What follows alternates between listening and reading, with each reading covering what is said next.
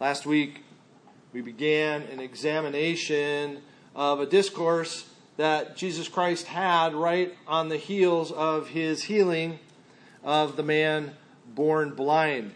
And in this revelation of who he was, he uses two powerful metaphors, figures of speech, to highlight the richness of his identity. To those who knew his voice, and to utterly confound those who had no part in him. In verse 8 of the reading, Jesus said, All who came before me are thieves and robbers, but the sheep did not listen to them. In verse 19, there was a division among the Jews because of these words. Many of them said, He has a demon. He's insane. Others said, These are not the words of, him, of one who is oppressed by a demon. Can a demon open the eyes of a man born blind?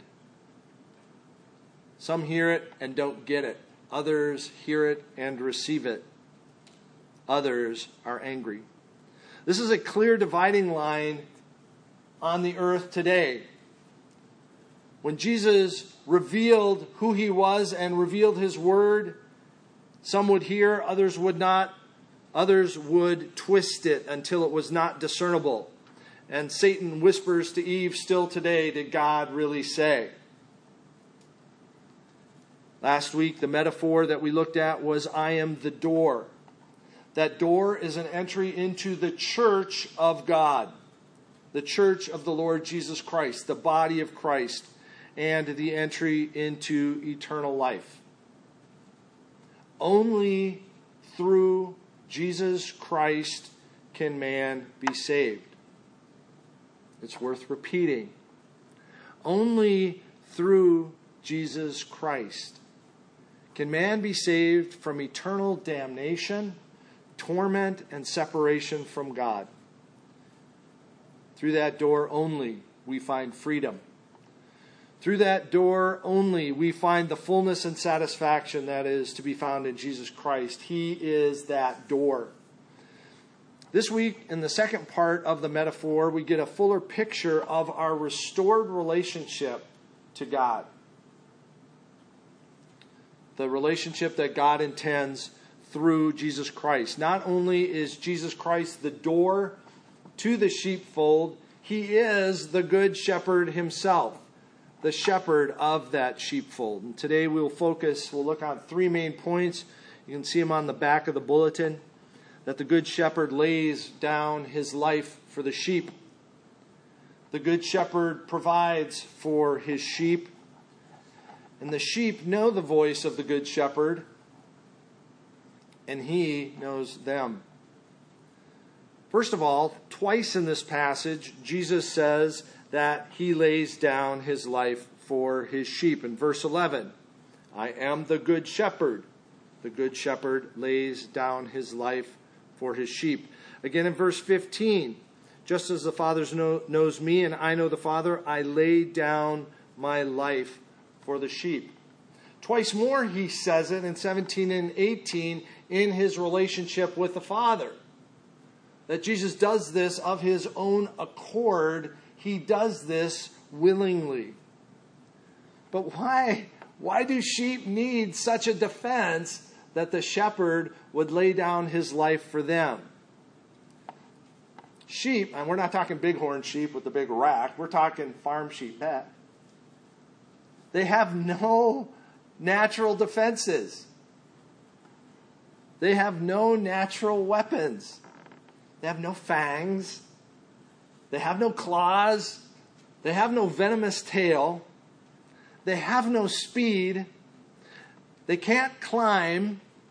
They can't jump. They can't burrow. They have no camouflage. They are utterly bereft of wisdom, discernment, common sense, and initiative. Bah. Left alone, they are doomed. This is me and this is you. What a great metaphor for where we are apart from Christ. We are doomed. In our sin, we have no hope. I can't rid myself of my sin any more than I can rid myself of my skin. It penetrates right to the core.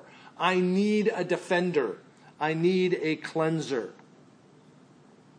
And Jesus makes very clear that not anybody is just going to lay down their life for the sheep. The hired hand is not going to do that. He's going to see the wolf and he's going to beat feet. Now, this is not an indictment against pastors here. God's word says much to pastors as under shepherds under Christ. In 1 Peter 5, verses 1 to 4, just a great passage about a pastor's responsibility to the sheep of God. Peter writes in verses 1 through 4 of chapter 5 I exhort the elders among you as a fellow elder and a witness of the sufferings of Christ, as well as a partaker in the glory that is going to be revealed. Shepherd the flock of God that is among you, exercising oversight, not under compulsion, but willingly, as God would have you, not for shameful gain, but eagerly, not domineering over those in your charge, but being examples to the flock. And when the chief shepherd appears, you will receive the unfading crown of glory. God desires his under shepherds to be like him. Jeremiah 3, verse 15, is a really pithy, poignant verse for pastors. God says, I will give you shepherds after my own heart who will feed you with knowledge and understanding. So these, these hired hands that are running away, uh, uh, he's not talking about pastors. So, but what price is the good shepherd going to pay? What would a shepherd do if he lost a sheep? He is going to go find the sheep. A great example of looking after the sheep. You've got the parable of the lost sheep. The shepherd's going to leave the 99. It's not like he's concerned about them. They're just they're going to be right there. There's no threat at the point. So he goes looking for this lost sheep. But David also when he goes to attack Goliath or wants to attack Goliath, he first is taken before Saul. And Saul looks at him and goes, "Dude, you know, you're, you're just a kid. What are you going to do? And David says to him in 1 Samuel 17, verses 34 to 36, David says to the king, Your servant used to keep sheep for his father. And when there came a lion or a bear and took a lamb from the flock, I went after him and struck him and delivered it out of his mouth. And if he arose against me, I caught him by the beard and struck him and killed him. Your servant has struck down both lions and bears, and this uncircumcised Philistine shall be like one of them. For he has defied the armies of the living God. And David said, The Lord who delivered me from the paw of the lion, from the paw of the bear, will deliver me from the hand of this Philistine. The hired hand is going to flee the good shepherd is going to stay and fight lion and bear. At the risk of his own life. How far will the good shepherd go? Jesus says, Four times I lay down my life for the sheep. Why? Well, first understand that the shepherd doesn't need to do this. Jesus Christ did not need to do this. He could have done nothing. He could have stayed in perfect unity with the Father and the Holy Spirit and left us all to perish. That would have been the consequence. The sheep needed rescuing and so Jesus was willing, as the Good Shepherd, to lay down his life for his sheep all the way to the cross. As with David striking down the lion and the bear, every one of us was in the mouth of the lion. Peter uses that analogy in 1 Peter 5, verse 8, when he says, Your adversary, your enemy, the devil, prowls about like a roaring lion, seeking whom he may devour. Isaiah uses that example as well. Under the inspiration of the Holy Spirit, he says, We each, like sheep, had gone astray. Each of us had turned to his own way. Our sin held each of us condemned in the mouth of the lion. If not for the rescue of the Good Shepherd, if not for the Good Shepherd laying down his life for us, each of us would die eternal damnation, torment unceasing, no reprieve, no easing up. You think it can't get worse, and then it gets worse. Forever separated from God, forever separated from anything good. And to the rescue comes the shepherd and lays down his life for his sheep. In Isaiah 53, verse 6, the Lord has laid on him the iniquity of us all. Verse 5 of the same chapter, he was pierced for our transgressions, crushed for our iniquities. In 2 Corinthians 5, verse 21, Paul writes, For he, the Father, made him, the Son, who knew no sin, to be sin for us, that we might become the righteousness of God in Christ.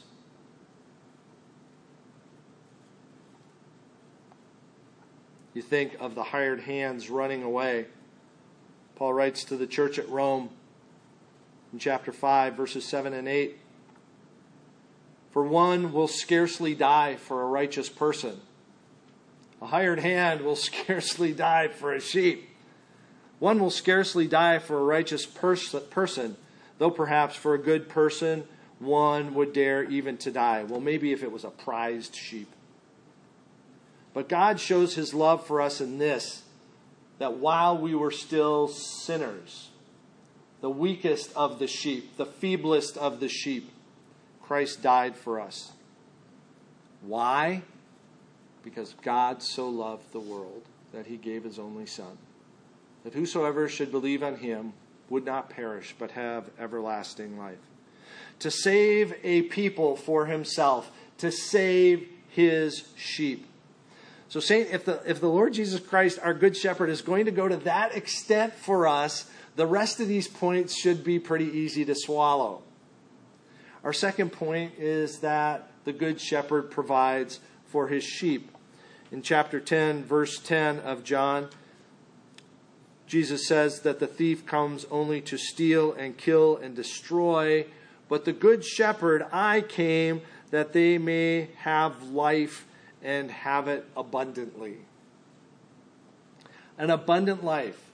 Our abundant life begins with salvation, but it doesn't end there. It is not merely a get out of hell free card for us.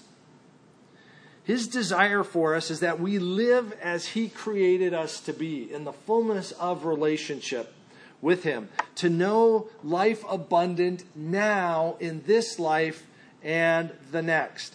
He cares for our needs now and then. And that takes us to the 23rd Psalm. I invite you to flip over there.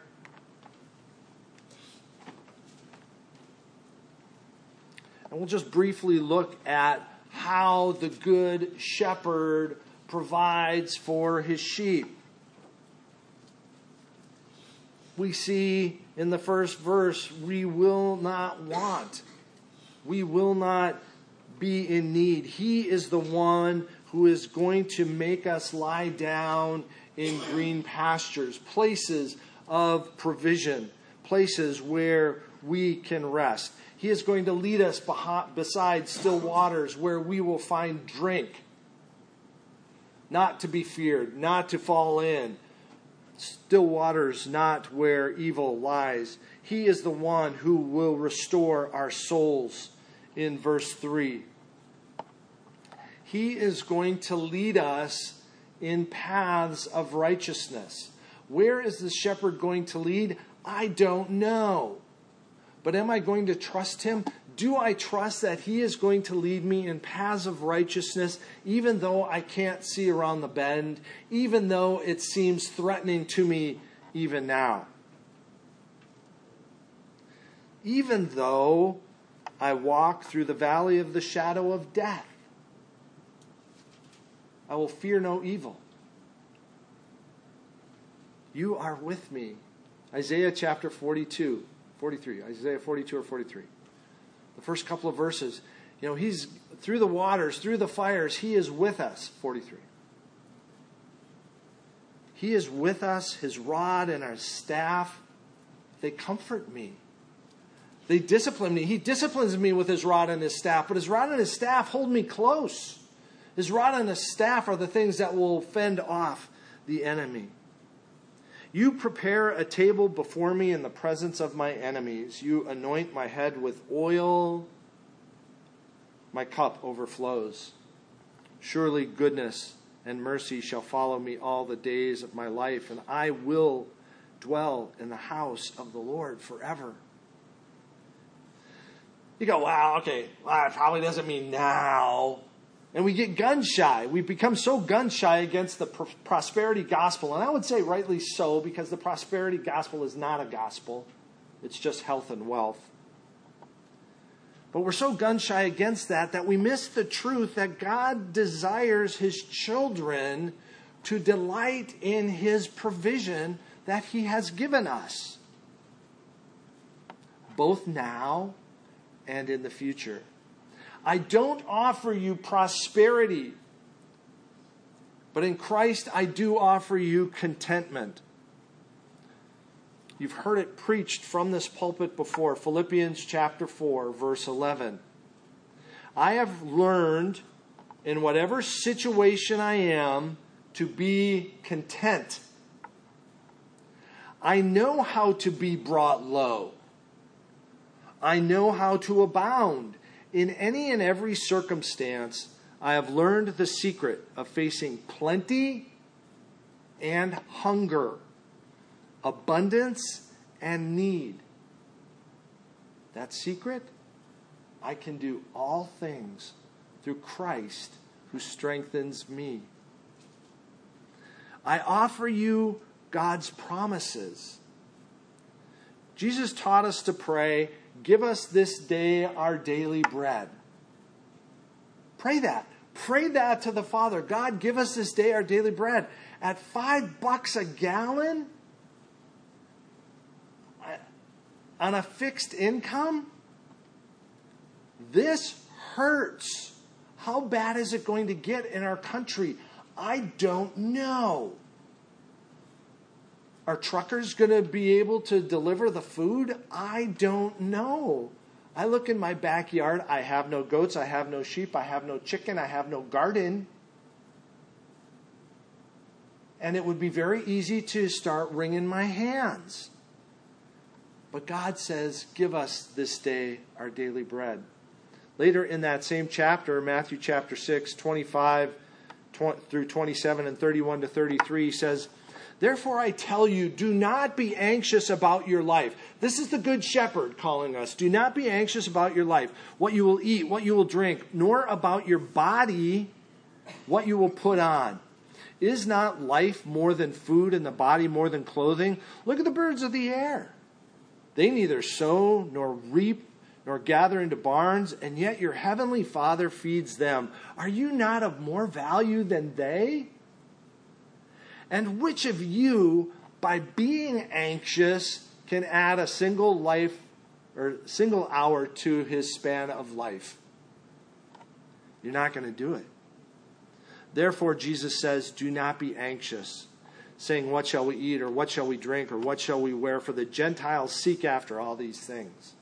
Your Heavenly Father knows that you need them all. Seek first the kingdom of God and his righteousness. And all these things shall be added unto you. The good shepherd shall lead you. Does this mean Christians will never suffer famine? Nope, certainly not.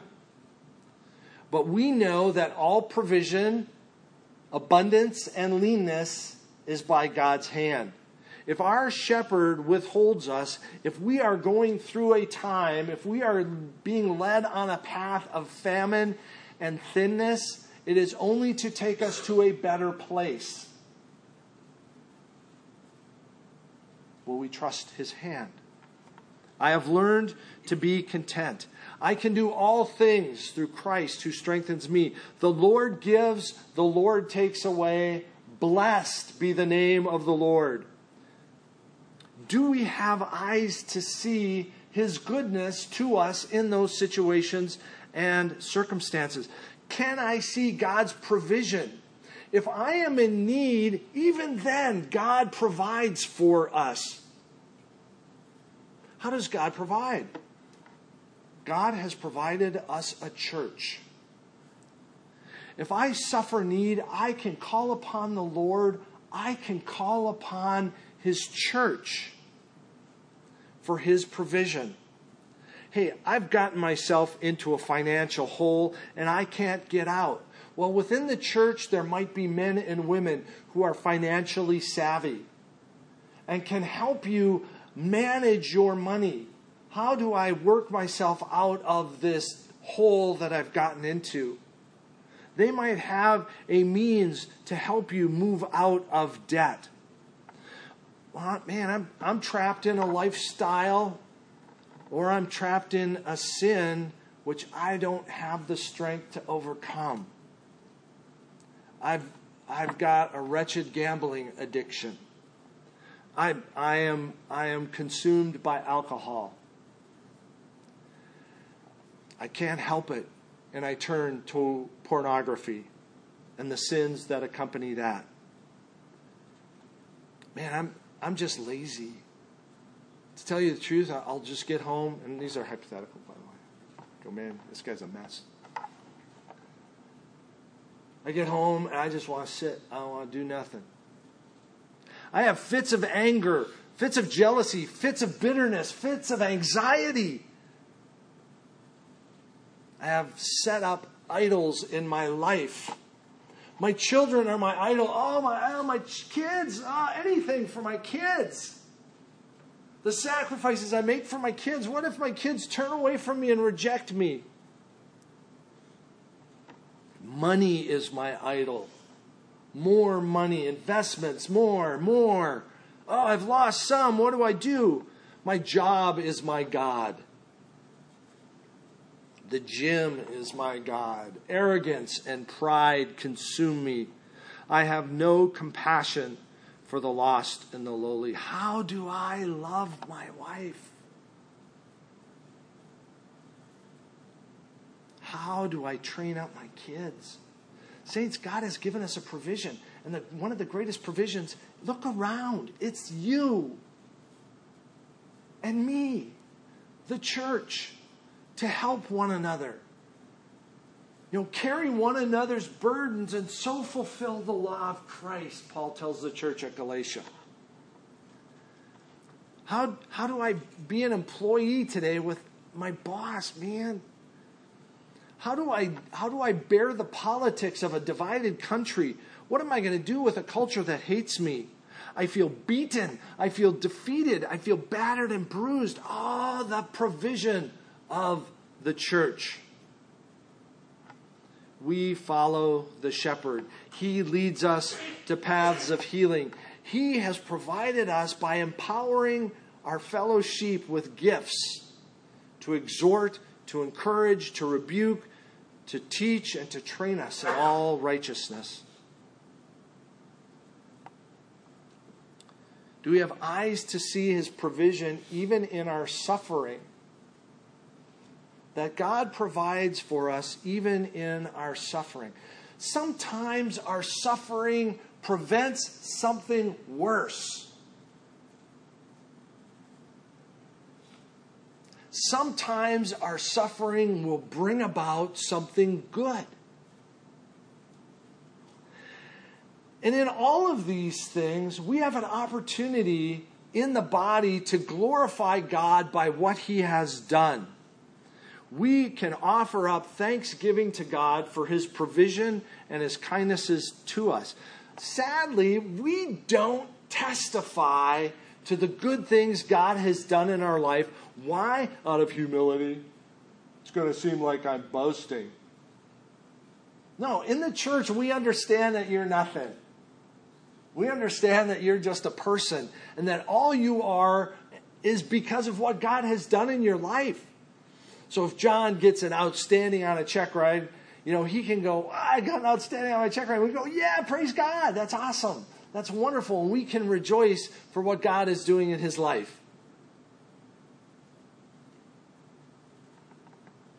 We don't want to boast. Let him who boasts boast in the Lord.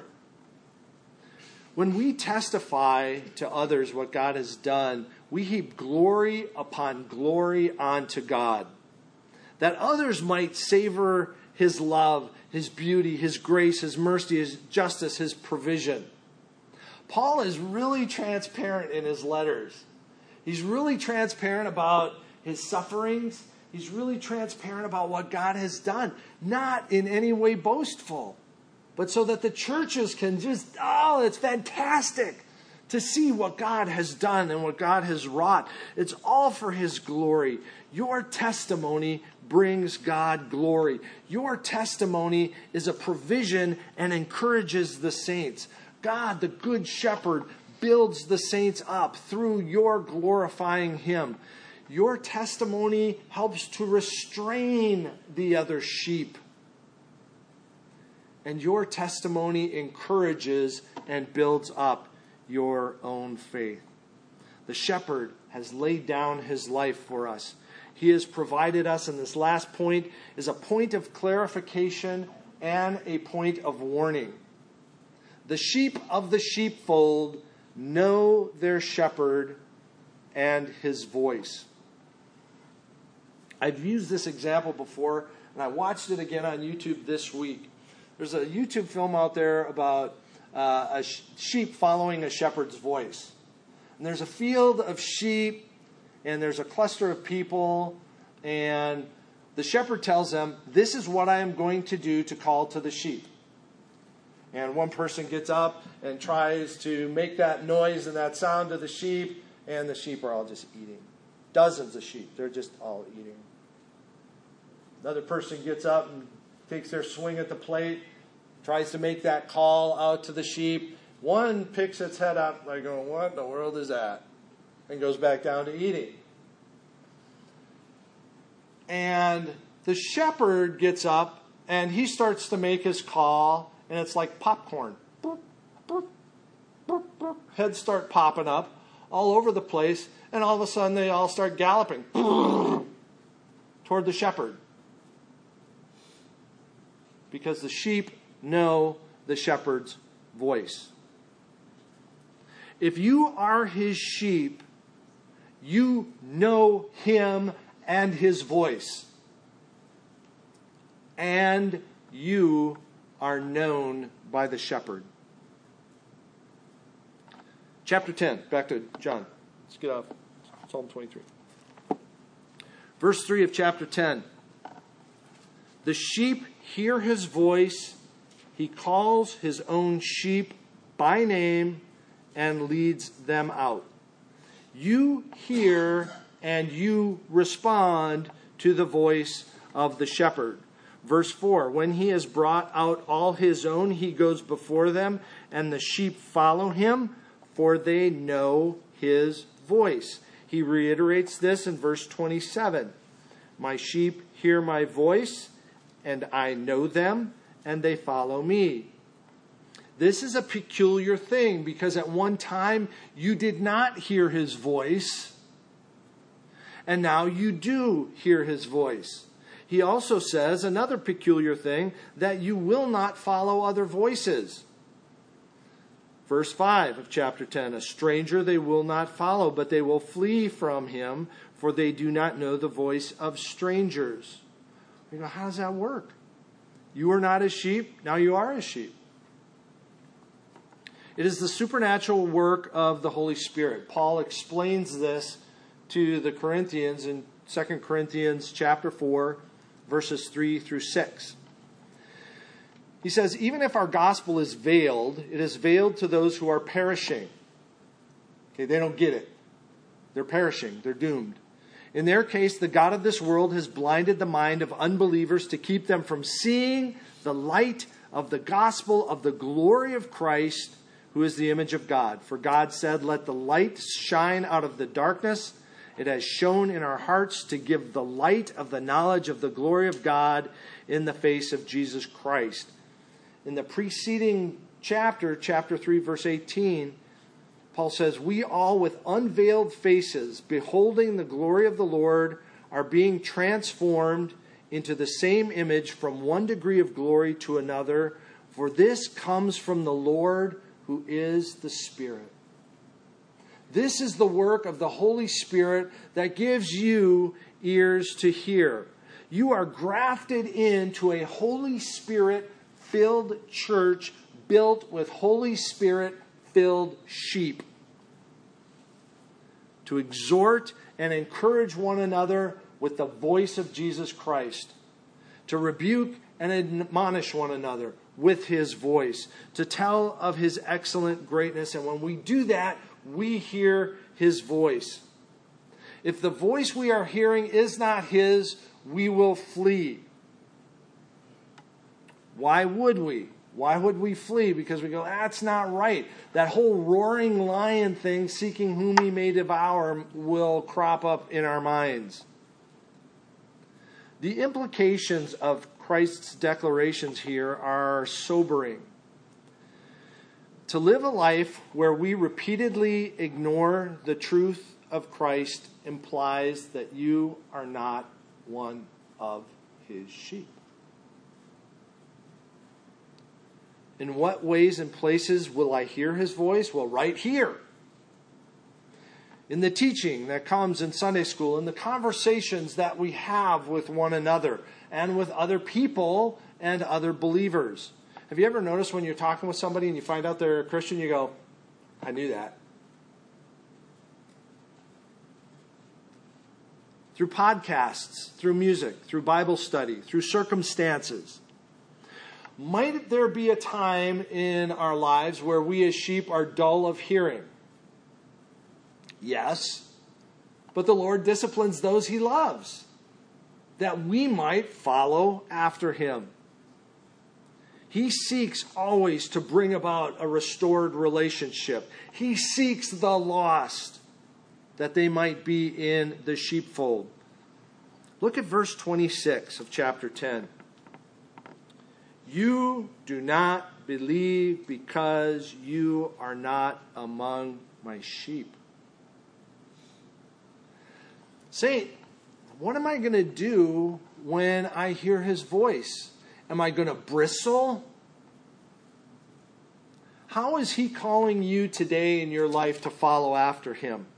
What is he telling you to put off and forsake? Did you hear him? What do I do when I hear his voice? How do I respond to a sermon? What do I do with the exhortation of a brother or sister? If I believe my Savior is sovereign, how do I handle the difficulties of my life? If He is our shepherd, if we hear His voice, we will follow.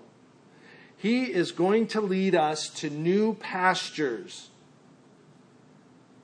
Some of those may be difficult to get to. God's word tells us that the way will be hard, especially before we get to the final pasture and glory. I might be happy right here. I might be contented in this pasture. Christ does not call us to remain in the pasture while the flock and the shepherd move on. We must follow after the shepherd in the hard and difficult places he leads. I must leave my comfort zone, my comfortable pasture, and go where he is going.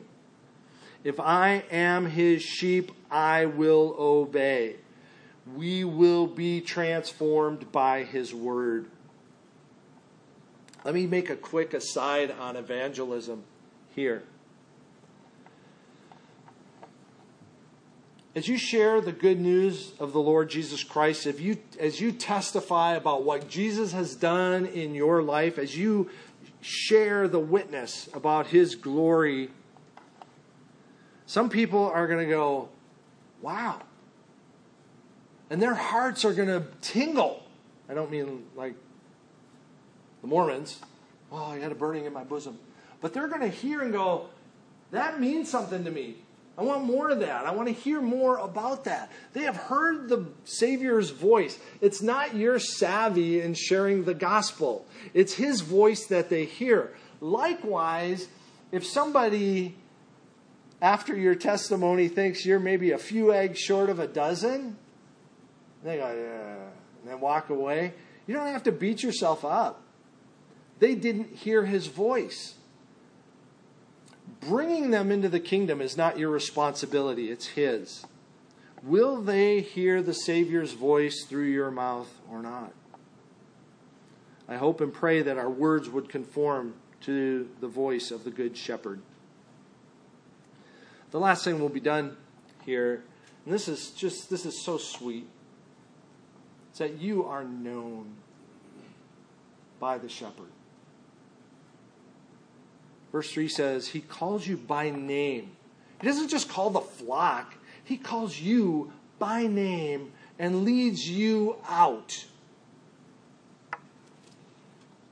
I mean, I, I, I love Dr. Bob up the street. He's my neighbor. I'm betting he doesn't know the names of everybody up at first. Lance Bourgeois, the senior pastor at Grace, great teacher.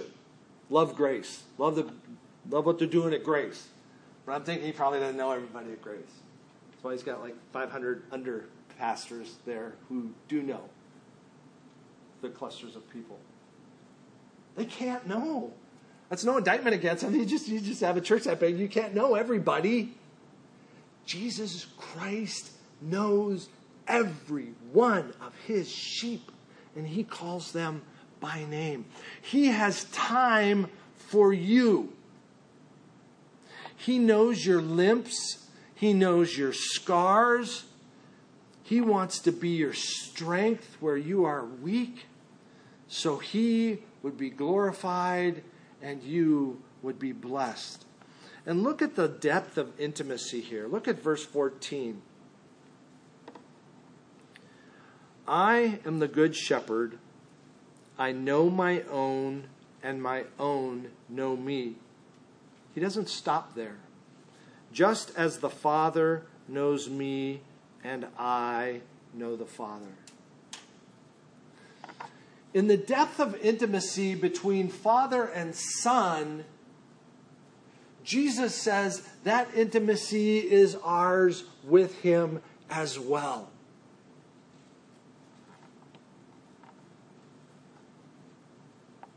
Both now and forevermore. Saint, the shepherd, will lay down his life. He has laid down his life for you. He will provide for you. He knows you and loves you. So if you hear him call today, do not turn a deaf ear. You do not know when you will lose that ability to hear him ever again. In the past, you may have responded swiftly and excitedly when you heard the Savior's voice, but today you feel inert. Meh. Everything's gray. Repent of your dull ears. Beg the Father that you might have eyes to see and ears to hear. Beg Him that He would pull off the scales and clean out the wax. That you again would hear the Lord's voice as sweet music again. If you want this, saint, if you want this, beg him for it. Think of Jacob wrestling with the angel of the Lord. I am not going to let you go until you bless me. Hold on to the good shepherd like your life depends upon it. Because it does. Let's pray.